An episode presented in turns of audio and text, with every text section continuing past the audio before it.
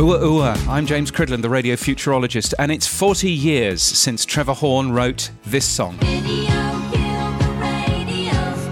Video didn't, of course, kill the radio star. Nine out of ten people still listen to the radio every week in countries as diverse as Malaysia, the US, France, or the UK. Radio's reach hasn't changed in the last 20 years, so there are certainly many changes in consumption patterns. Video killed the radio star is, though, seemingly the phrase that any lazy editor will reach for in order to write a story, any story about radio. And if you've listened to this podcast for a long time, I keep an eye out for them.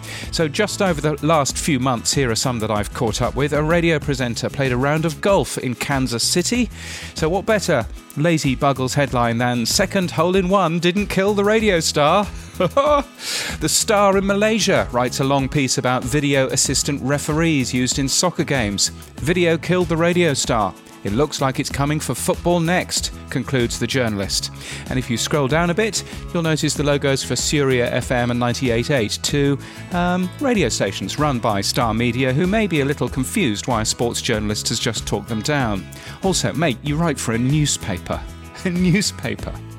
And TV Insider, a US publication covering the rapidly declining world of television, also managed to shoehorn a lazy Buggles introduction in front of a story about some dismal, hardly watched assembly of vapid, flickering pictures for the hard of thinking.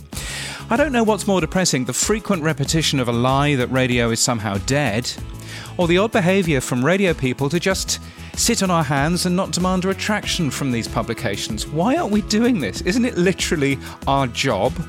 But let's leave the last word to the writer of the song, Trevor Horn. Video did not kill the radio star, he said. Maybe he had him down for a couple of minutes, but he came back up again swinging and he's still healthy. Well, here's a remix for you, Trevor. Oh, that didn't really work, did it? Uh, you can get my weekly newsletter at james.crid.land and daily podcast news at podnews.net. And until next time, keep listening.